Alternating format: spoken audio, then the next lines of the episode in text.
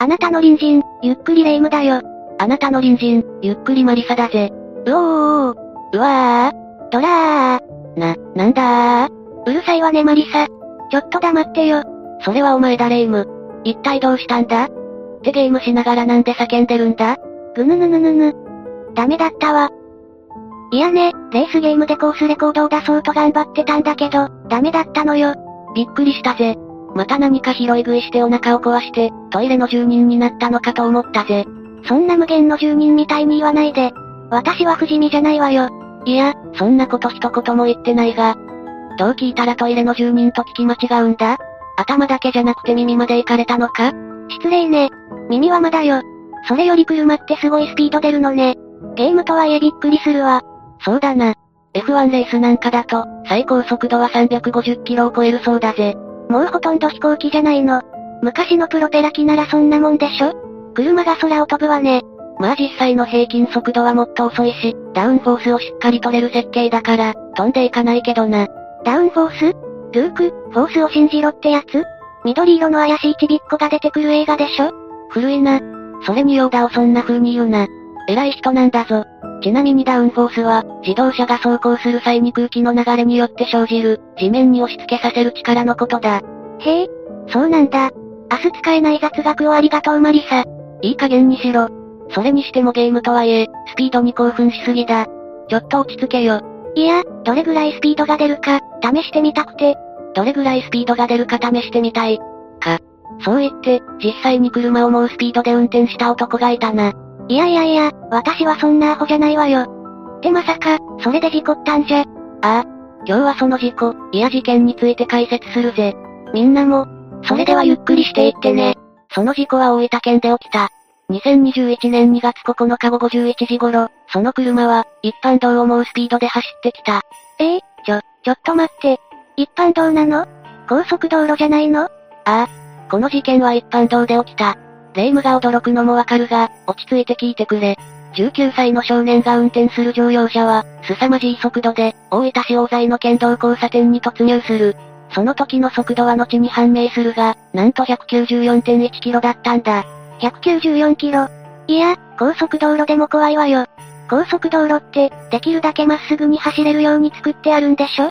それでも制限速度100キロとか80キロなのに、通の道路で194キロって、正気の沙汰じゃないわよ。そうだな。かなり直線が続く新東名で、ようやく制限速度が120キロの区間がある程度だ。日本の道路ではほぼ100キロがマックスだ。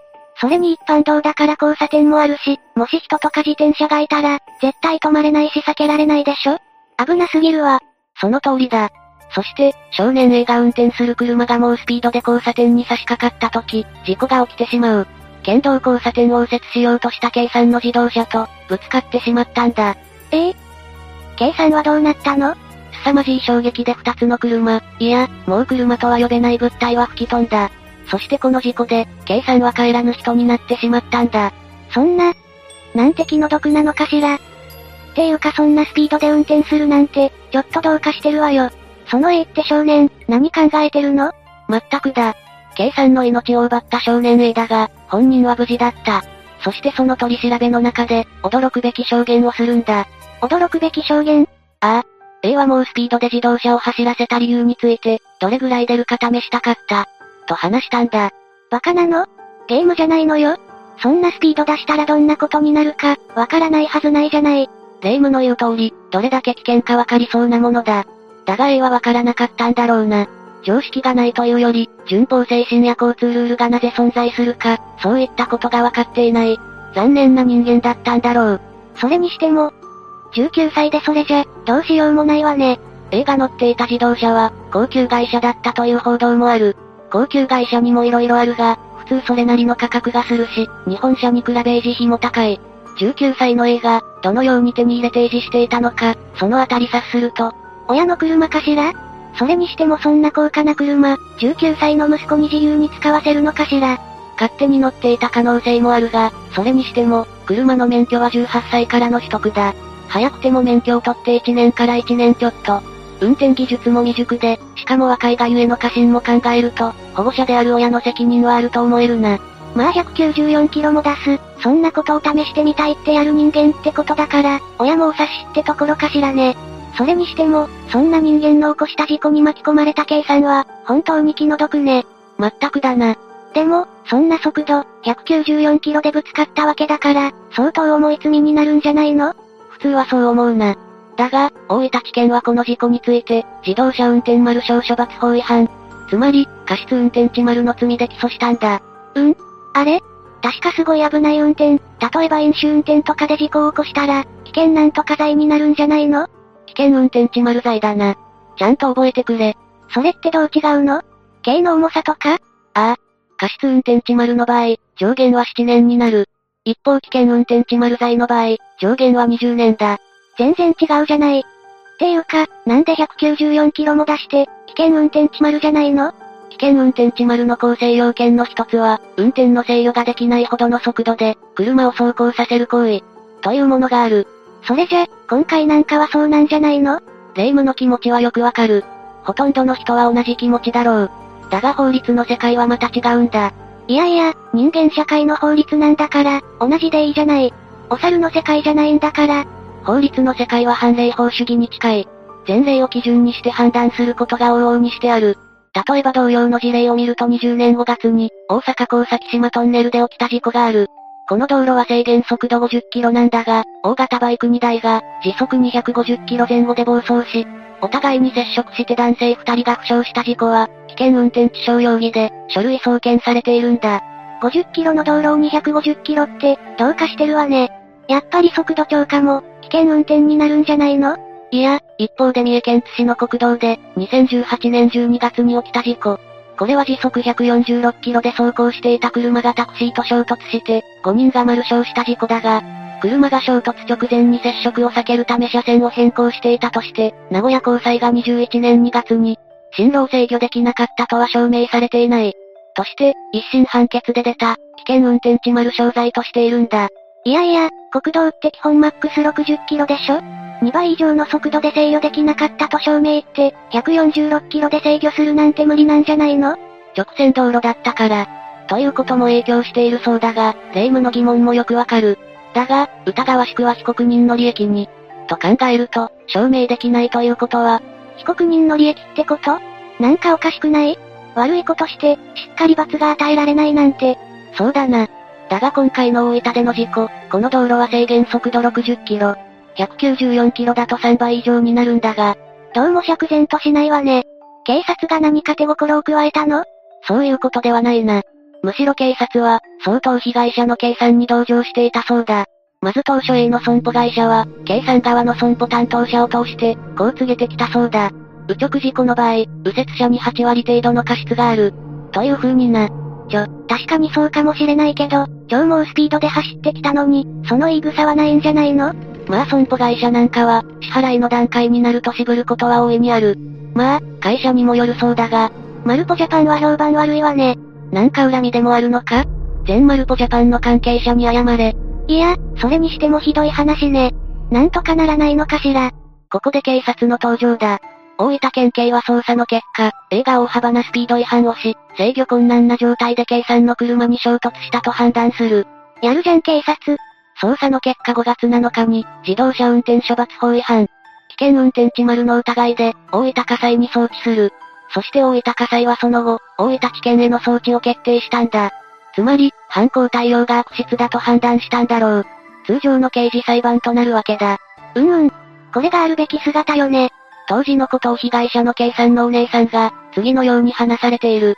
捜査に当たった警察の方々は、元少年がありえないような速度を出していたことに、強い憤りを感じておられたようでした。そのこともあり、危険運転致丸罪で送検していました。とな。警察はしっかりやってたのね。よかったわ。ただ、不安もあったそうだ。それはさっき説明したような、一般道で時速150キロを超える速度を出して、丸棒事故を起こしても、過失運転で起訴され、執行猶予の判決が下される。そうしたケースが実際に起こっていることだ。でもさすがに今回のは悪質でしょ？危険運転致丸で起訴されるんじゃないの？霊夢、残念ながら大分地検は、危険運転致丸罪ではなく、過失運転致丸罪で起訴したんだ。なんでよ？おかしくない？当然遺族もおかしいと憤っただろう。起その2日前遺族には、検事から直接電話で説明がなされた。遺族は、法定速度を130キロ以上もオーバーして丸棒事故が起こっているのに、なぜ危険運転にならないのか、と尋ねたんだ。そりゃそうよね。私が遺族でも絶対許せないわね。遺族の質問に対し、検察官はこう答えたそうだ。被告は直線道路をまっすぐに走行しており、危険運転致丸罪と認定し得る証拠がなかった。また、時速194キロで、危険運転という判決にならなかったら、それが前例になるので最初から戦わない。とな。何それ？おかしいわよ。検察のメンツのためにやってるんじゃないのよ。遺族はさらにこうも確認した。仮に過失運転で起訴されても、これだけ大幅な速度違反が立証されたら、実刑になりますよねとな。少なくとも実刑は免れないわよね。194キロよ。制限速度の3倍って。いや、検事は、初犯だから、執行猶予がつく可能性が大ですね。と言ったそうだ。腹立つ。まるで他人事ね。こんな検事じゃ戦えないわよ。なんとかならないのかしら。残念ながら2022年7月22日、過失運転致丸罪では起訴されるんだ。そんな、おかしいわよ。今までも、高速度での事故は判断が割れている。そのこともあって、検察は及び腰になったんだろう。それにしても、おかしいって感じるわね。法律がおかしいんじゃないの？そうだな。危険運転の定義についても、色々と議論の余地があるし、制定されてからまだ年月が経っていない。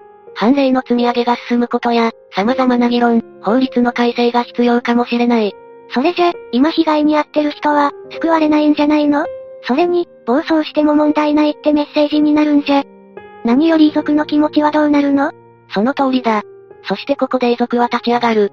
署名活動もして、疎遠変更を知見に求めていくんだ。そうよね。亡くなった人の無念を晴らせるのは、残された人だけだものね。遺族は少年 A の、速度がどれだけ出るか試したかったという言葉や、様々なものに傷つけられながら、活動を続けた。そしてついに大分地検の素因を、過失運転地丸から危険運転地丸に、変更させることになったんだ。遺族の努力が、世論や知見を動かしたのね。裁判はこれからだが、少なくとも、大幅な速度超過が厳罰に値するということは、周知されてほしいと思うぜ。そうね。道路は多くの人が利用するんだから、安全第一、マナーやルールを守って、事故なく利用したいわね。まったくだ。レイム、お前もゲームと現実の違い、ちゃんとわきまえてくれよな。大丈夫よ。さすがの私も、そんなに間抜けじゃないわ。まあ、今日の解説で、レースゲームはちょっとストップするわ。私、のめり込みやすいタイプだからね。よく自分のことをわかってるな。うんうん、成長したなレイム。で、次は何のゲームするんだ？ディアブロよ。今は2をやってるの。楽しいわよ。グロくて、とにかく敵を倒してアイテムを集めるの。お、おう、そうか。よかったな。もうすぐディアブロ4も出るのよ。楽しみね。マリサも一緒にやりましょう。あ、あ。ディアブロ2は確かに名作だが。それじゃ始めるわよ。ぐぬー。ブラララララララ。ちょ、おい、レイム。オラオラオラ来いや。ゲヘヘヘヘヘヘヘ。お前らにこの俺様が倒せるものか。レイム、盛り上がってるところ悪いが、この難易度、ノーマルだな。当たり前でしょ。ナイトメアとかヘルじゃ、すぐ丸んじゃうんだもん。よ、よは、好きな割に、全然うまくいってないな。って、スキルの振り方おかしいぜ。私は万能型なの。現実の私みたいに、何でもできないとね。そ、そうか。よかったな。まあ、みんなも現実とゲームの違い、しっかり認識してくれよな。ぬー。どう？ジョマルよみたいな声出してるレイムは置いといて、今日の解説はここまでだ。ぐるわー。なんであんなに弱いのに盛り上がれるんだ？